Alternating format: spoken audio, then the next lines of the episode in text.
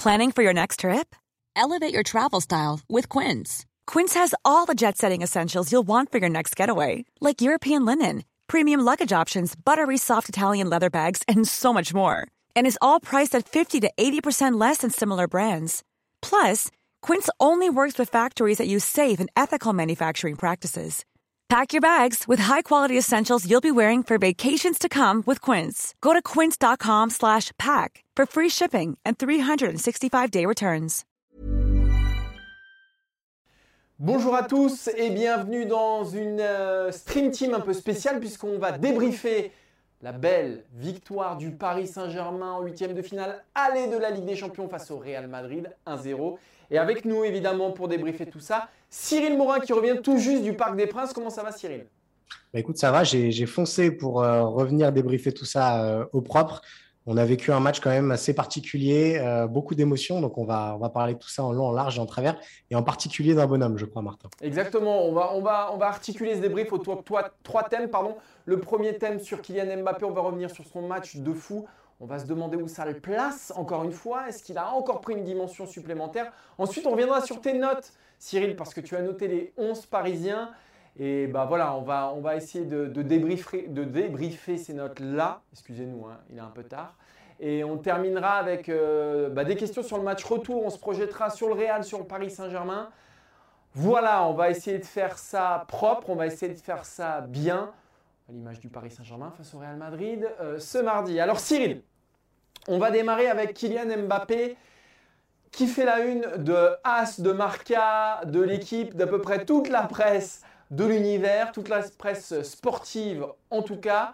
Marca et As qui limite se réjouissent, hein, c'est une bombe, et cetera. Qui parlent moins de la défaite du Real que de la prestation de Kylian Mbappé. Cyril, j'aimerais savoir du stade déjà, toi ce que tu as vu et ce que tu as ressenti par rapport à Kylian Mbappé ce mardi.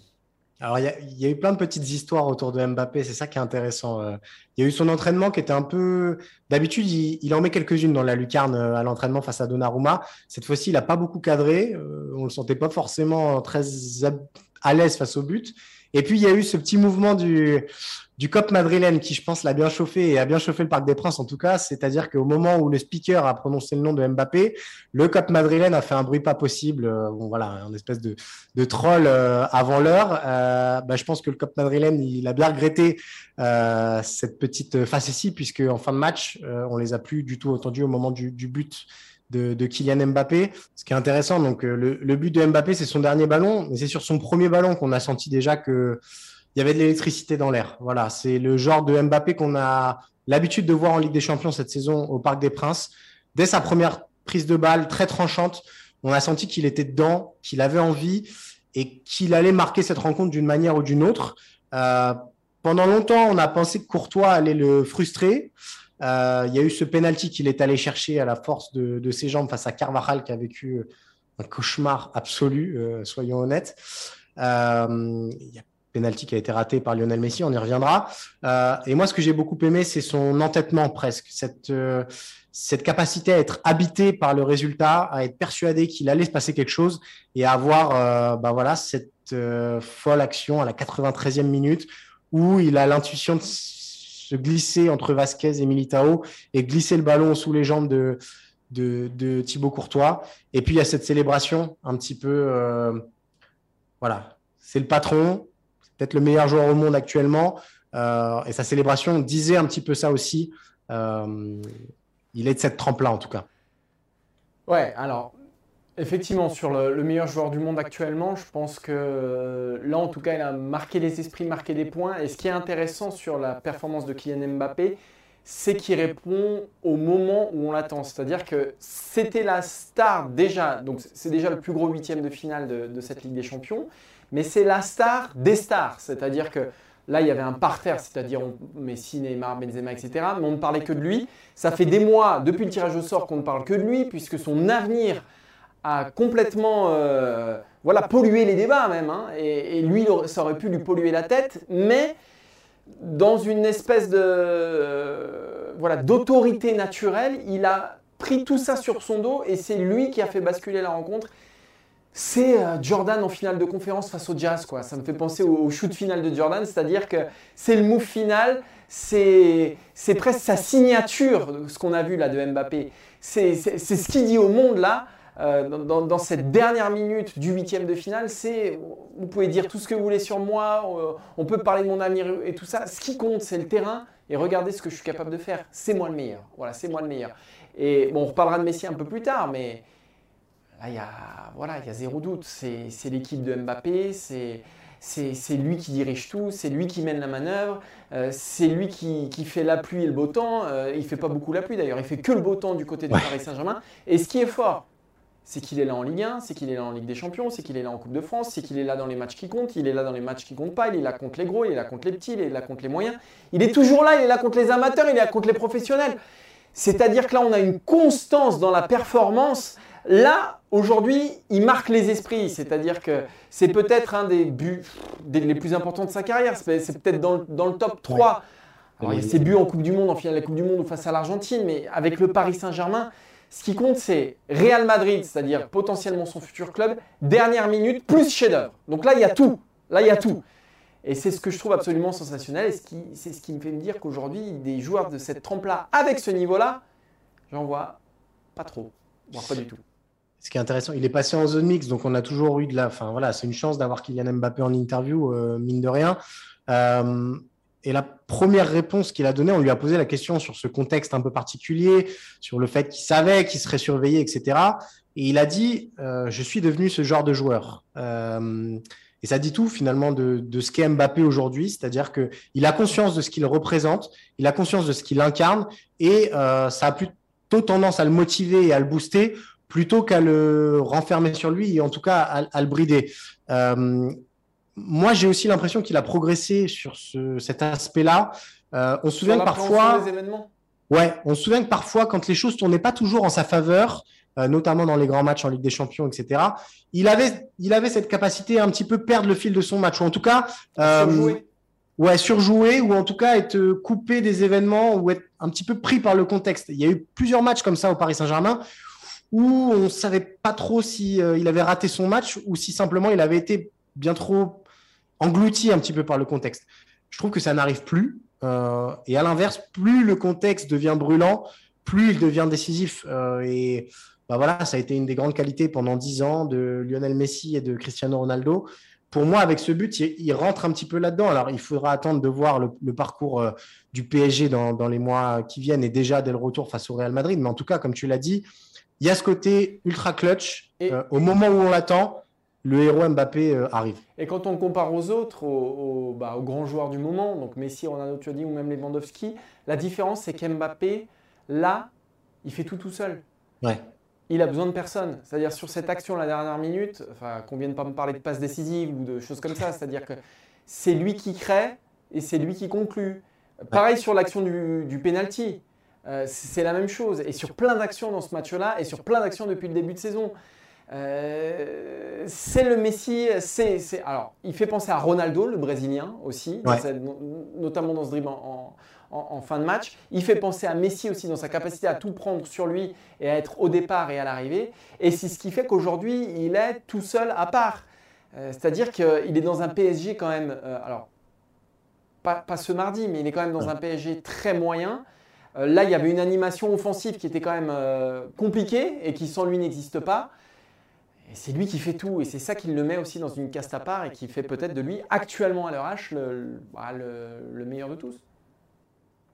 Bah oui, Martin, je pense que tu as tout résumé. Moi, c'est la raison, et on va peut-être basculer tranquillement vers, vers les notes du, du P S G. Mais moi, c'est la raison pour laquelle j'ai décidé de lui mettre la note de neuf, qui paraît quand même très élevée pour seulement un but, entre guillemets. Euh, mais j'ai trouvé qu'en prenant en compte le contexte, en prenant en compte finalement euh, bah, sa position sur le terrain, c'est-à-dire qu'il a commencé à gauche, à un moment il est venu dans l'axe, il a même terminé ailier droit au moment où, où Neymar est entré, euh, et il a... ça n'a pas changé grand-chose à son rendement finalement, et je me souviens d'une action, je crois que c'est à la, à la quatre-vingt-dixième où il dépose Mendy, euh, euh, alors que Mendy, pour le prendre de vitesse, il faut quand même se lever de, de bonne heure. Euh, voilà, moi j'ai trouvé qu'il n'avait absolument rien raté ou vraiment pas grand-chose, et que quand il avait raté, c'était pas C'était pas spécialement de sa faute. Il y a un grand Courtois qui l'empêche de marquer avant, euh, un petit peu de malchance sur deux ou trois occasions. Et puis, bah, ce but, est, et c'est exactement ce que tu as dit, il y a le contexte. Et puis, il y a la beauté de, de ce but qui m'a fait un petit peu… Voilà, m'a, m'a donné envie de lui mettre cette note très, très haute de, de neuf sur dix. Euh, moi, là, pour le coup, je suis assez d'accord avec toi parce qu'il ouais. fait ce match contre Lorient. Où il fait même ce match en Ligue un, même contre Lille ou, ou contre lui, on ne lui met pas forcément neuf, mais sur tout ce qu'on a dit, tout ce qu'on attendait de lui, c'est vrai que le point en plus, il, il, il se justifie. Alors on va, on va débriefer effectivement tes, les notes que tu as données aux, aux Parisiens. J'ai envie de m'arrêter sur trois notes. Tu as parlé de celle d'Mbappé. Ouais. Euh, je voudrais parler de celle de Messi. Tu as mis quatre, ouais. me semble-t-il, à, à Lionel Messi. Alors qu'on peut estimer que le match de Messi… Euh, alors, il y a évidemment le pénalty raté qui coûte des points, un ou plusieurs points. En revanche, dans la distribution et dans les, l'initiative, euh, l'Argentin a été plutôt meilleur que ce qu'on voit en, en Ligue un. Est-ce que tu peux nous justifier cette, cette note-là, Cyril ? Je suis d'accord avec toi, ça a été assez paradoxal de, de noter Lionel Messi. Euh, depuis qu'il a basculé dans l'axe, c'est quand même un autre joueur. Et il facilite énormément euh, les sorties de balles parisiennes. Et à la vue du schéma aujourd'hui, son rôle, il a été primordial. Ça, c'est évident. Euh, après, je trouve qu'il lui manque encore ce coup de rein si spécifique de Lionel Messi et cette finition si spécifique. Il s'est mis parfois en situation et on sentait que ça pouvait décoller. Et d'ailleurs, on, ça s'entend au parc. Enfin, voilà, c'est, c'est des choses où tout le monde retient un petit peu son souffle. On est à l'attente de, de l'éclat. Et non, ça se termine par une frappe contrée. Ça se termine par euh, un décalage un peu long. Ça se termine… Voilà, il, il lui manque ce côté décisif. Et puis, bah, il y a, il y a ce penalty. Euh, on a parlé de mettre neuf à Mbappé pour le contexte. Euh, ce n'est pas en le sanctionnant. Ça arrive à tout le monde de rater des penalties. Euh, simplement, si Paris est allé chercher Messi, c'est aussi pour réussir ces moments-là. C'est pour… lui permettre de progresser dans ces moments-là. On savait que face au Real, il y aurait… Alors, on ne pensait pas qu'il y aurait autant d'occasions pour le Paris Saint-Germain, peut-être, mais on savait que ça se jouerait dans la surface et sur le, le fait d'être un petit peu tueur face au but.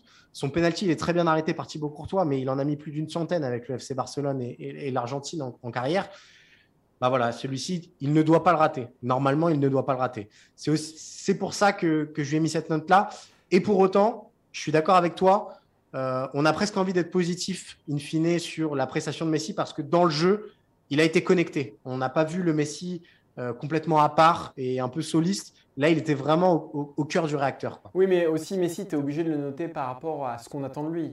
Bien sûr. Et, et évidemment que c'est pareil, de la même façon que tu notes pas Mbappé pareil contre le Real Madrid que contre un match contre Lorient, bah, tu notes pas Messi pareil bah, qu'un Paredes parce que, parce que Messi il a mis des standards tellement hauts que quand il nous livre un match tel que celui-ci, on est, on, on est forcément déçu. On est forcément déçu parce qu'on attend, on attend mieux. Tu dis qu'il est connecté, tu dis qu'il est dans le jeu. Moi, ce que je dis aussi, c'est qu'on l'attend ailleurs. C'est qu'on l'attend autrement. C'est qu'on l'attend, tu l'as dit, à la finition. Qu'on l'attend dans le geste décisif. Et il n'a eu qu'un geste décisif à faire aujourd'hui et il l'a raté. Donc... Ouais. Euh, Donc, sa note en dessous de la moyenne se, se justifie pour ça, pour moi. Mais c'est vrai que c'est, c'est une note pas facile à mettre parce que tu as ce que contient son match et les attentes qu'on, qu'on a. Mais c'est tout le contraire, finalement, de Mbappé. Ouais. Où lui, comme il surpasse les attentes, et ben, évidemment, la note s'envole. Messi, comme il est très en dessous, évidemment que ça, que ça se tasse. Et une note sur laquelle on n'est pas forcément d'accord, c'est celle de, de Di Maria. Ouais. Euh, Cyril, je vais laisser d'abord te, te, te défendre. Tu lui as mis combien déjà cinq et demi. Je lui ai mis cinq virgule cinq. cinq virgule cinq, c'est ça. Explique-nous euh, pourquoi. Alors, pour noter Di Maria, déjà, je l'ai converti sur vingt. Ça va paraître bizarre, mais je trouve que voilà, onze sur vingt euh, représente peut-être un peu mieux. euh, mais au fond, euh, je pense que j'ai noté Di Maria parce que du stade, il euh, y a eu une impression... mais de, de sacrifice euh, vraiment importante. Voilà. Euh, on sait qu'Angel Di Maria, il traverse une saison vraiment compliquée offensivement, et ça s'est encore vu aujourd'hui. Il a manqué de spontanéité, il a manqué lui aussi de ce coup de rein, de, de ce petit plus. Euh, lui qui est souvent très bon dans les grands matchs parisiens, là, il, il n'a pas été bon avec le ballon, on ne va pas se mentir. Euh, il a quand même facilité certaines choses, et si Hakimi a fait un aussi bon match, c'est aussi parce que Di Maria est beaucoup rentré à l'intérieur, mais surtout… Euh, Paris a empêché le côté gauche madrilène, qui était le point fort du Real Madrid, de peser. Vinicius, Kroos, Mendy. On parlera peut-être un petit peu de Danilo après, on parlera d'Hakimi. Mais Di Maria, vraiment, euh, je n'ai pas sa stat ici, mais en termes de kilomètres, je pense qu'il est à des années-lumière de ce qu'a parcouru Lionel Messi, des années-lumière aussi de ce qu'a parcouru Kylian Mbappé. Et c'est dans ce travail-là, euh, peut-être un peu plus invisible, mais vraiment euh, team player, j'ai envie de dire, plus que, que dans, dans sa capacité à animer avec le ballon. Et d'ailleurs, euh, on l'a vu, et je pense que euh, tu, tu vas rebondir aussi là-dessus, Martin. À partir du moment où Neymar est entré, il y a eu un espèce d'électrochoc dans le jeu. Ah oui. Et Neymar a apporté en un quart d'heure ce que Di Maria n'a pas réussi à apporter en soixante-dix minutes. Ah voilà, c'est, c'est tout l'objet de mon argument. C'est-à-dire que Di Maria, il a ralenti, il a piétiné, il a marché sur le ballon, il a marché sur les zones d'influence de ses coéquipiers. Moi, je trouve qu'il a mis en difficulté l'animation parisienne. Alors, je, je ferai l'animation toujours plus... offensive. Offensive. Oui, l'animation offensive. Mais je ferai tous plus... toujours plus confiance à ce que tu as vu toi qu'à ce que j'ai vu moi, parce que moi ma vision est biaisée par la retransmission télévisuelle, tandis que toi tu as vu du stade, donc tu as vu sans doute des, même c'est sûr des choses que, que je n'ai pas vues. Malgré tout, euh, voilà, c'était pauvre devant Di Maria. Et ce qu'a ouais. apporté Neymar, dès son entrée en jeu, il, il, a, il a mis Paris dans le sens de la marche, quoi. Et, et je n'imagine pas un seul instant, si l'état de santé de Neymar reste tel qu'il est aujourd'hui, Euh, Pochettino démarrait à Santiago Bernabéu avec Di Maria plutôt qu'avec Neymar. Non seulement Di Maria n'a, n'a rien apporté offensivement, alors oui, dans l'équilibre il est peut-être intéressant, mais Neymar a, a trop apporté pour sa rentrée. On... Il, y a, il y a quelque chose, Martin, je te coupe, mais euh, Vas-y, bah, la, la question de Neymar, la question de Neymar, elle va se reposer. Je suis d'accord avec ah bah, toi. C'est sûr. Le souci, c'est Neymar, si tu le mets titulaire, ça veut dire que tu remets Lionel Messi à droite.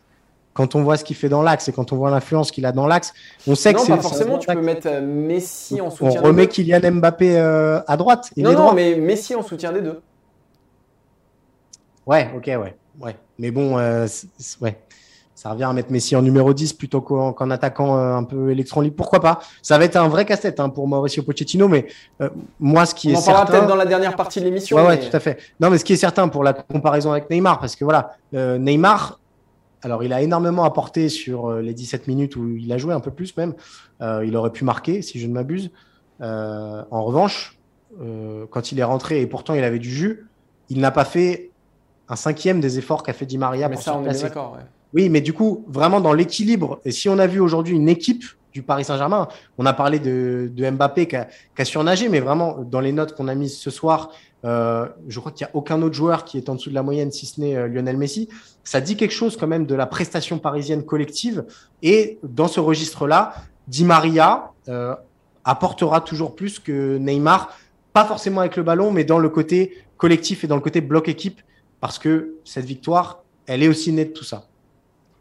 On a fait le tour du débrief. Tu voulais peut-être insister sur quelqu'un d'autre ou... ah, bah, un petit homme que j'ai envie de mettre euh, ouais. en avant. Deux, alors... Deux hommes, euh, Marco Verratti, euh, qui a été absolument incroyable au milieu de terrain. On l'avait vu face à City dans un registre… Tu lui as mis huit, hein, c'est ça ? Je lui ai mis sept. Je lui ai mis sept. Euh, on l'avait vu dans un registre face à City un peu euh, en sentinelle, donc qui devait contrer le pressing adverse. Bon, bah là, face au Real Madrid, c'était plus simple, il n'y en avait pas beaucoup. En revanche, euh, je n'ai pas le souvenir d'avoir vu un Marco Verratti aussi dominant physiquement, euh, de A à Z.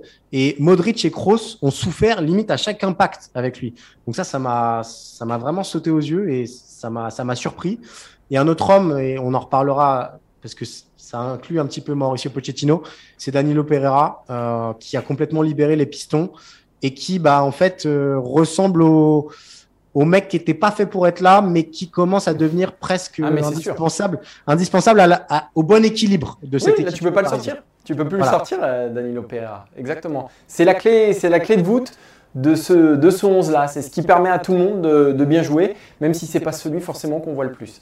Et ben, on va se projeter justement sur le, sur le match retour, peut-être Cyril, en se demandant comment le Real peut se relever d'un match comme ça, parce qu'il y avait quand même beaucoup d'écart hein, ce mardi. Il ne faut pas seulement parler du, du chef-d'œuvre de Mbappé, non, non, ouais. qui peut-être, dans, dans l'analyse qu'on entend, notamment dans la presse espagnole, masque un petit peu ce qui, à mon sens, est un peu plus important, c'est-à-dire qu'il y avait vraiment beaucoup d'écart entre, entre le Paris Saint-Germain et le Real Madrid. On va se projeter dans le match du huit ou neuf mars, je ne sais plus, Euh, Cyril, qu'est-ce que doit faire le Real pour s'en sortir? Qu'est-ce que doit faire le Paris Saint-Germain pour ne pas tomber dans le piège du Real Madrid? Que doit faire Pochettino? Que doit faire Ancelotti? De ce que tu as vu, toi, voilà, que doit faire Paris euh, à, à Bernabéu dans, dans quelques semaines? Si, si on forçait le trait, euh, on pourrait dire que la victoire du P S G, elle appartient à deux hommes, à Kylian Mbappé, on l'a assez expliqué, mais aussi à Mauricio Pochettino, et ça, il faut lui reconnaître quand même. Euh, quand il est arrivé en conférence de presse lundi au, au Camp des Loges, il a annoncé un peu, euh, au Camp des Loges, pardon, au Parc des Princes, euh, c'était un peu par surprise qu'il a annoncé que Gay ne jouerait pas. Euh, on pensait que, voilà, par rapport à un Paredes, euh, un Gay avait plus à apporter euh, au niveau du pressing, au niveau de la récupération. Et en fait, euh, il est resté constant face à sa logique et face à ce qu'il a construit depuis janvier. On sait que au Paris Saint-Germain, le calendrier a été compliqué, il y a eu des cas de Covid, les joueurs étaient appelés en sélection, et cetera. En janvier, Paris a eu du temps pour travailler et Pochettino avait une idée en tête pour ce match-là et il a réussi à le mettre en musique. Euh, le Real est vraiment complètement passé à côté parce que Paris a été très bon. Euh, et ça, il faut insister là-dessus. Ce schéma un petit peu hybride avec le rôle de Danilo, qui est à la fois euh, troisième défenseur à la relance, qui permet donc de libérer Hakimi et, et Nuno Mendes, et qui est aussi là euh, bah pour faire le bloc équipe et les, les redescentes de Di Maria aussi. Il y a eu quelque chose de, de très collectif dans cette victoire, et ça, c'est Pochettino qui l'a construit, et il avait cette idée en tête depuis de longs mois. Donc là, la réponse maintenant, ça va être à, à, à Carlo Ancelotti de la, de la trouver, parce que finalement, le point fort de ce Real, et on, on l'avait dit en avant-match, c'est ce côté gauche, euh, le cas Vinicius, qu'on a absolument pas vu, mais qui a vraiment disparu de la circulation. Euh, Mendy qui a été pris, Kroos euh, qu'on a quasiment jamais vu avec un peu de temps, et ça, euh, ça dit beaucoup de choses euh, au, au Real Madrid. Donc finalement, à partir du moment où, où les schémas euh, habituels du Real Madrid ont été perturbés euh, par le Paris Saint-Germain, bah Madrid a complètement déjoué. Et euh, bon courage à Carlo Ancelotti pour trouver la réponse, parce que le, le Real a beau être une équipe qui est exceptionnel au moment de sortir du pressing, on ose imaginer qu'au retour, ce sera plutôt au Real de faire le jeu et qu'a priori sur les transitions, surtout s'il y a Neymar et Mbappé, Madrid reste, risque d'être en grande difficulté. Et rappelons une dernière chose, Martin, et je te laisse la parole juste après, euh, Casemiro, membre si important du milieu de terrain, sera absent parce qu'il a été averti euh, lors de ce match aller. Alors tu as presque tout dit, presque, c'était presque parfait. Mais il manquera aussi Ferland Mendy. Absolument. Et quand on connaît la légèreté défensive de Marcelo, euh, alors Marcelo, il va apporter offensivement, il apporte toujours encore offensivement, mais derrière, c'était déjà limite il y a quelques années, mais alors là, c'est carrément catastrophique. Et ça, c'est un vrai atout aussi pour, pour le Paris Saint-Germain. Mais tu as raison, le Real va être contraint à faire le jeu. Et ça, c'est la grande victoire du Paris Saint-Germain et c'est le grand enseignement aussi de... De, de cette victoire du, du P S G, c'est que les clés, ils vont les laisser au Real Madrid au match retour parce qu'ils sont dans une position qui les mène en quart de finale au coup d'envoi. Et ça, c'est la meilleure nouvelle qui soit pour le Paris Saint-Germain, qui va être dans le rôle qu'il préfère et le Real dans le rôle qu'il aime moins. Parce que même en Liga, quand il se trouve confronté à des équipes qui ne jouent pas ou qui restent très groupées, le Real a énormément de mal. Alors imaginez face au Paris Saint-Germain, qui, pour se projeter et dans les transitions, est absolument exceptionnel. Donc ça, c'est, c'est, voilà, c'est, je dirais que c'est un point essentiel de, de ce qu'on retire de, de cette première manche. Après, tu l'as assez bien dit, euh, moi, ce qui m'a vraiment marqué euh, dans, dans ce match-là, c'est la bataille du milieu qui a été complètement euh, ouais. gagnée par, par, le, par le Paris Saint-Germain, mais aussi le déficit technique du Real Madrid dans les sorties de balles. Le pressing a été très bon du côté du Paris Saint-Germain. Oui, ils ont été mis sous pression. Mais je trouve aussi qu'il y, avait, qu'il y a eu des erreurs. Mais des erreurs euh, basiques du, ouais. côté, du côté madrilène dans les sorties de balles, notamment de Modric en première mi-temps et de Kroos en seconde période. Et peut-être, que ça, peut-être qu'on, qu'on a minimisé euh, ce qui s'est passé du côté du Real de Madrid depuis, euh, du Real Madrid depuis, depuis le mois de janvier. Ouais. On, on sent que c'est une équipe, alors y a, on a tout mis sur l'absence de Benzema, mais on sent quand même que c'est une équipe qui a perdu un peu confiance euh, sur ces dernières semaines et peut-être que c'est, peut-être que c'est un peu plus grave que, que prévu. Après, si on retrouve un Benzema en pleine possession de ses moyens, mais finalement, est-ce que le problème c'était Vinicius, Benzema et même Asensio? Je pense euh, que c'était un peu tout. C'était non, un mais peu ils n'avaient pas de munitions, ils ne pouvaient rien mais, faire. Je vais te dire, j'étais alors. Euh... euh, le hasard fait bien les choses. J'étais placé juste derrière des membres euh, du Real Madrid qui sont spécialistes euh, de la data et de l'analyse vidéo. Donc, ils étaient mais vraiment juste devant moi. Il y en avait deux. Et ils ont passé la première mi-temps à se désoler euh, des mauvais choix des Madrilènes. Mais vraiment, euh, et c'était, c'était flagrant, quoi. Euh, notamment les relances au pied de, de Thibaut Courtois, qui était toujours faite du pied droit. Allez savoir pourquoi, alors qu'il est gaucher. Euh, ça disait que Madrid n'était pas dans son match. Et je trouve que les meilleures minutes madrilènes sont intervenues au moment où Casemiro met, met son tampon sur Paredes et réveille un petit peu tout le monde. Parce que tu as parlé de technique. Moi, je trouve qu'ils ont été complètement apathiques aussi dans le match. Ouais, c'est vrai. Ils n'ont jamais, ils ont jamais eu de, ce vent de révolte, cette capacité à se, à se révolter. Et on a souvent parlé de, du caractère de, de champion de ce Real des années deux mille dix. Euh, cette euh, volonté de faire et, et euh, Mauricio Pochettino euh, en avait parlé en conférence de presse euh, lundi au, au Parc des Princes. Elle s'est complètement évanouie ce, ce mardi, alors peut-être qu'elle reviendra, mais là moi j'ai eu vraiment l'impression d'une équipe qui était, qui avait pas de solution et qui euh, n'a jamais réellement voulu prendre le taureau par les cornes, et finalement le zéro zéro leur convenait plutôt pas mal. Exactement. On va pas se mentir. Euh, et ben ils ont fini par c'est être un mauvais punis. calcul. Ouais, c'est un mauvais c'est un calcul. Mauvais calcul. Et ils ont ils ont fini par être punis par Après, euh, le protagoniste du jour, quoi. Comme l'a dit euh, Kylian Mbappé au micro de Canal+ à la fin du match, ce sera pas le même Real Madrid à Santiago Bernabéu. De toute façon, déjà parce qu'ils seront droit au mur. Donc voilà, il faut pas faire de conclusion hâtive, mais en tout cas le Paris Saint-Germain, c'est un tout petit, c'est entrouvert, on va dire, euh, la porte la porte des des quarts de finale avec des champions. C'est la vraie bonne nouvelle. Merci Cyril pour euh, ton expertise et ton analyse. On voit que euh, du stade, tu as vu des choses qu'on n'a pas vues et ça, ça fait plaisir. Euh, donc merci. Euh, merci. Merci à Norman aussi qui a veillé très tard pour faire ouais. ses vidéos. Et on se donne rendez-vous euh, bah voilà, dans, bah, vendredi pour le F C Stream Team. Évidemment, l'heure olympique, euh, les Jeux olympiques sur, sur Eurosport, de partout, sur tous les écrans. La suite de la Ligue des Champions aussi sur Eurosport euh, dès mercredi avec un joli Inter-Liverpool. Merci Cyril et puis euh, à bientôt. Ciao, ciao. Salut tout le monde. Even on a budget, quality is non-negotiable. That's why Quince is the place to score high-end essentials at fifty to eighty percent less than similar brands. Get your hands on buttery soft cashmere sweaters from just sixty bucks, Italian leather jackets, and so much more. And the best part about Quince, they exclusively partner with factories committed to safe, ethical, and responsible manufacturing. Elevate your style without the elevated price tag with Quince. Go to quince dot com slash upgrade for free shipping and three sixty-five day returns.